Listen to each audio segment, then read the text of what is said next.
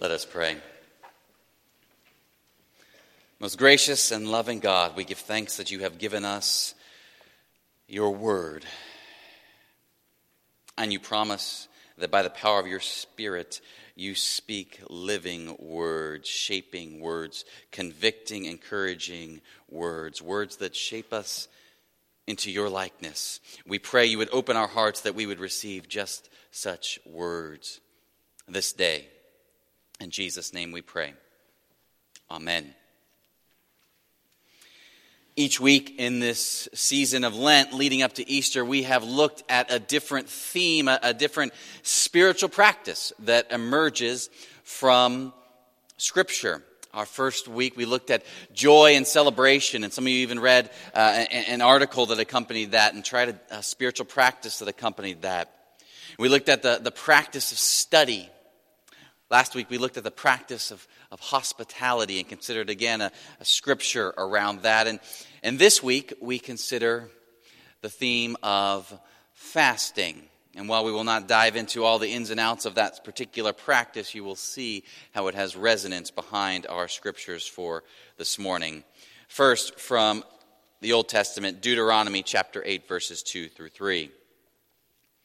Remember the long way that the Lord your God has led you these 40 years in the wilderness in order to humble you, testing you to know what was in your heart, whether or not you would keep his commandments.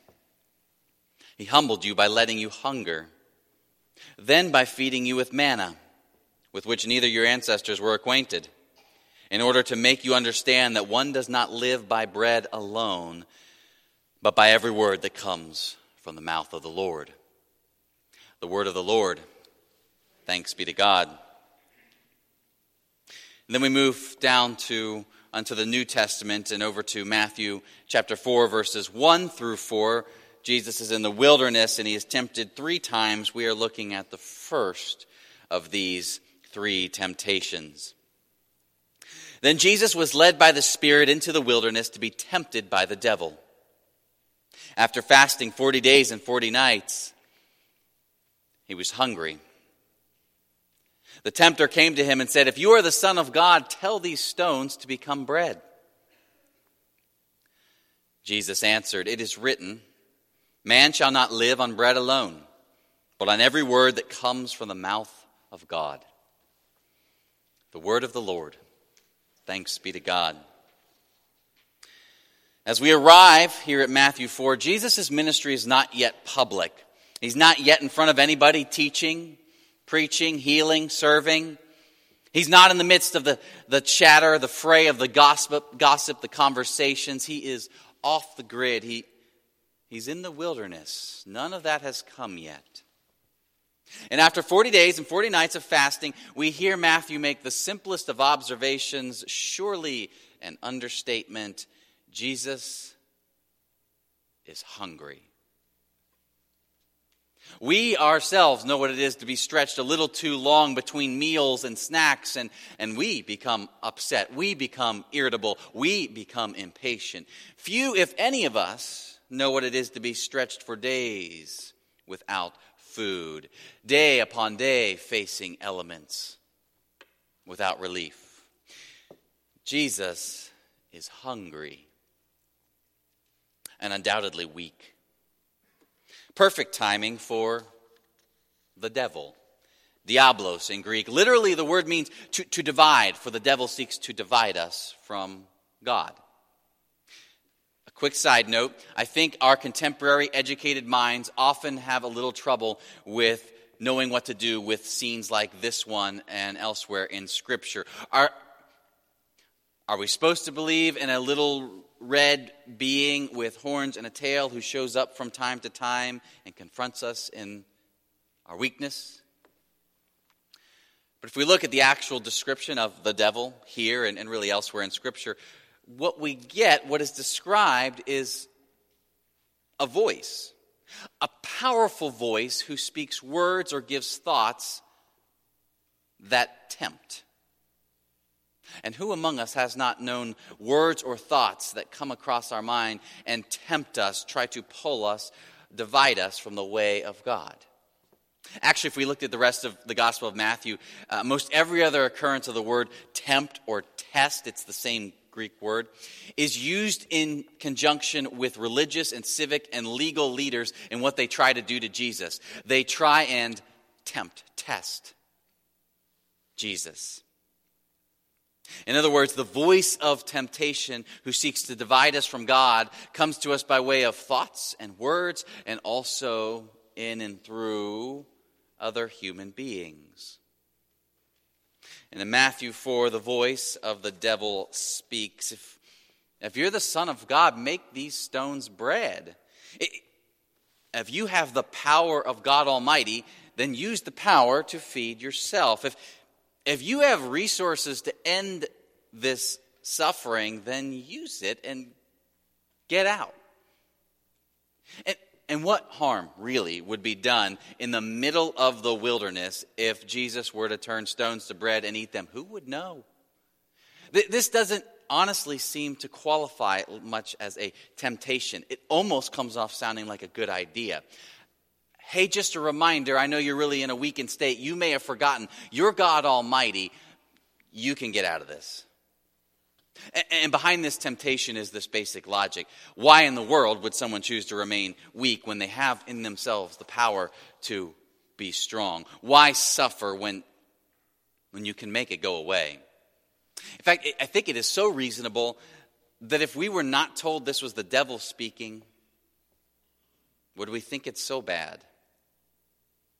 In fact, it is such a powerfully deceptive temptation that it shows up before Jesus two more times in Matthew's gospel. It's as if Matthew wants to underscore just how regular this particular temptation must be dealt with.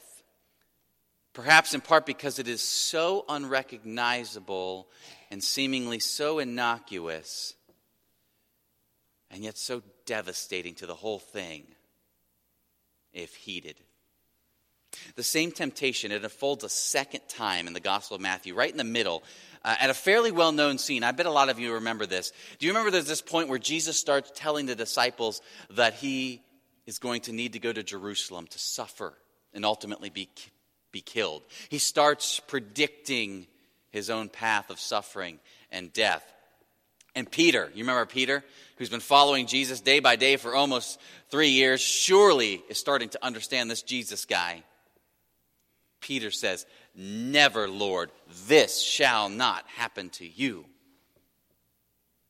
Because why in the world would you go and suffer when you can avoid it? You are Messiah, God Almighty. Why would you go toward inevitable suffering when you can choose to live longer and teach more people and overcome more evil demons? Forbid it, Lord, that you should suffer when you have power to get out of this. And do you remember what Jesus says to Peter? Actually, do you remember what Jesus calls Peter? I heard it Satan.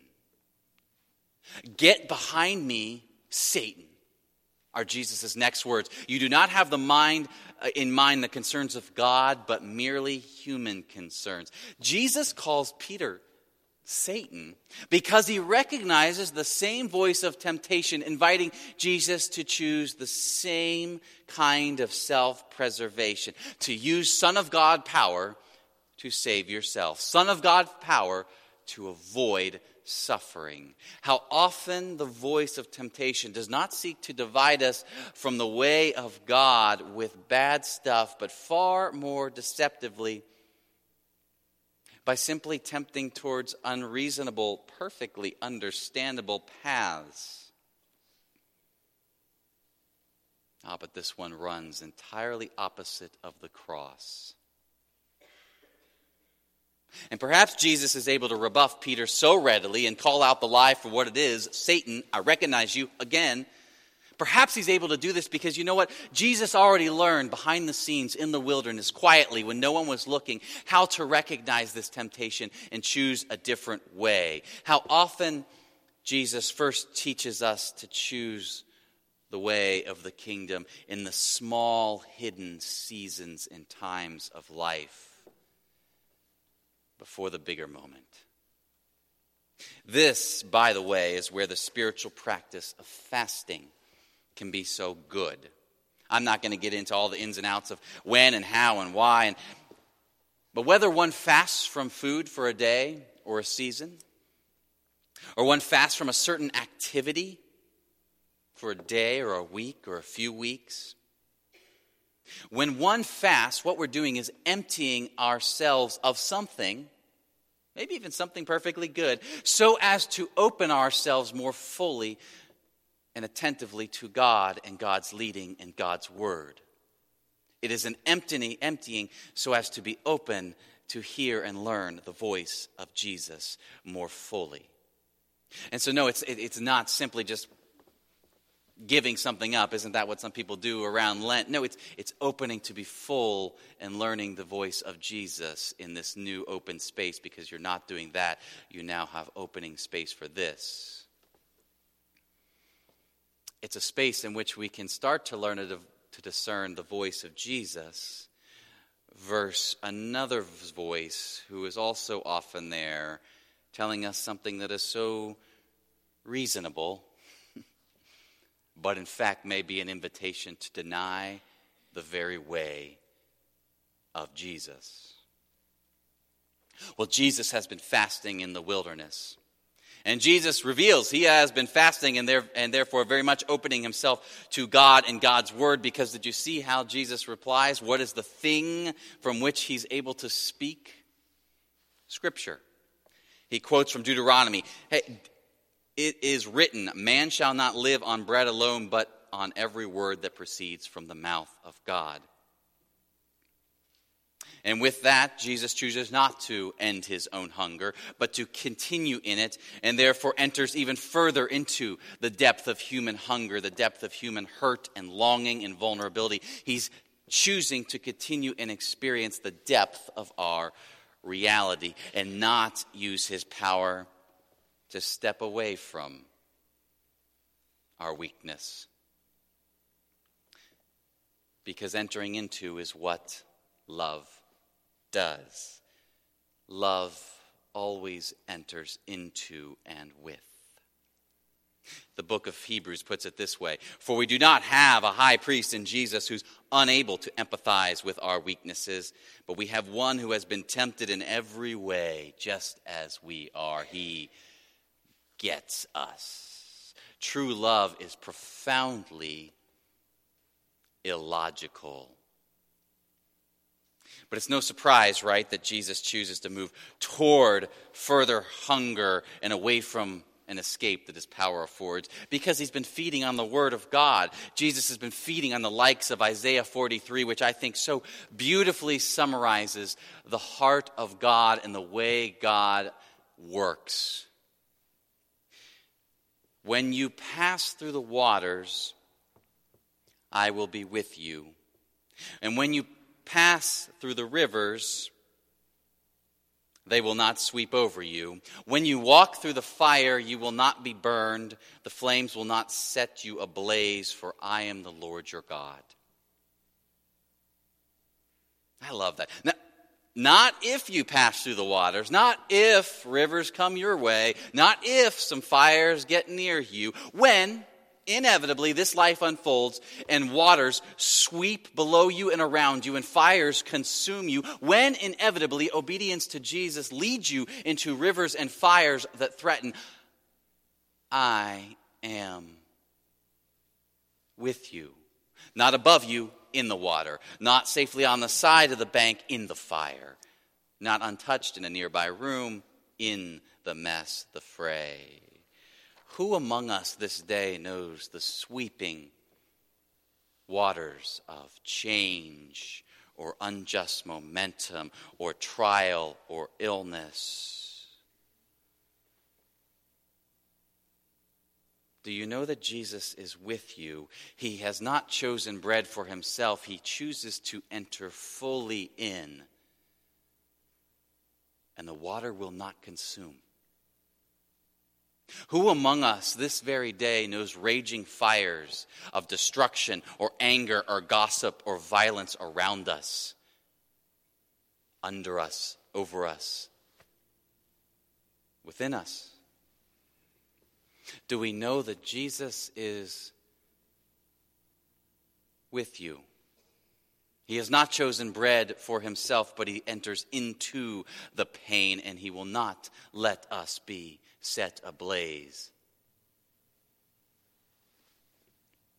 And I wonder who among us this day knows that the waters of death itself are rising, and perhaps faster than we had thought.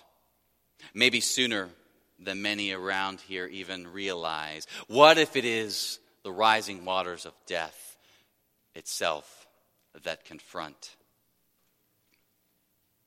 Well, right near the end of Matthew, this same wilderness temptation appears to Jesus again on the cusp of death. First, it was in the wilderness. Then, that voice of temptation came through Peter. And now, as people are passing Jesus on the cross, they yell, If you are the Son of God, come down from the cross. If you have all power and might at your fingertips, do something. And how striking that the temptation that began in Jesus' ministry quietly behind the scenes is now the very same one that confronts him at the end of his life when he is very much in the eye of the public. How often that voice that first calls to us quietly behind the scenes in these small ways that no one will ever know about, it eventually rages before us as we take on more responsibilities and stand more publicly in view with far greater responsibility the temptation never ceases. How important it is to learn the voice and thwart it early. If you are the Son of God, if you have the power to do something, to take care of your hurt, your hunger, your pain, do it. Get down off the cross. It's, it's so obviously logical, just like the wilderness. And just like the wilderness, Jesus operates on the logic of love. He chooses to remain on the cross that he might identify fully not only with our human pain and our human suffering, but identify all the way down to the inevitability of death itself. And so, what if this day it is death that stands before us? Do you know that Jesus chooses to be with you? He has not chosen to get down off the cross, but to remain with you. And he will not let you be swallowed even by death. For three days later, in his rising, he assures life and life eternal to all who are held by him. You see, ours is a God who chooses not bread but the hunger of stones. Not escape, but cross, not power, but love, and the kind of love that enters into the very depths. And if we have known this profoundly beautiful truth amid the raging waters and raging fires, then we know that as the people of Jesus on earth, we proclaim most truly the good news when we ourselves choose not bread to feed ourselves, not escape into safety, not power, but when we enter into the fray with love. Many of you likely know the name Dietrich Bonhoeffer, a German theologian of the early, early 20th century who actively resisted the Nazi regime and was uh, ultimately hung in a concentration camp about a month before the war ended in 1945. But in 1939, Bonhoeffer had had been a growing critic of Nazism, had been running an underground seminary in Germany. But he had enough prestige in academia, enough connections, enough freedom, enough resources. He was able to secure a visiting professor position at Union Theological Seminary in New York City, away from the rapidly growing dangers of Germany. He arrives to the United States in June of 1939, New York City. The Empire State Building has only recently been completed.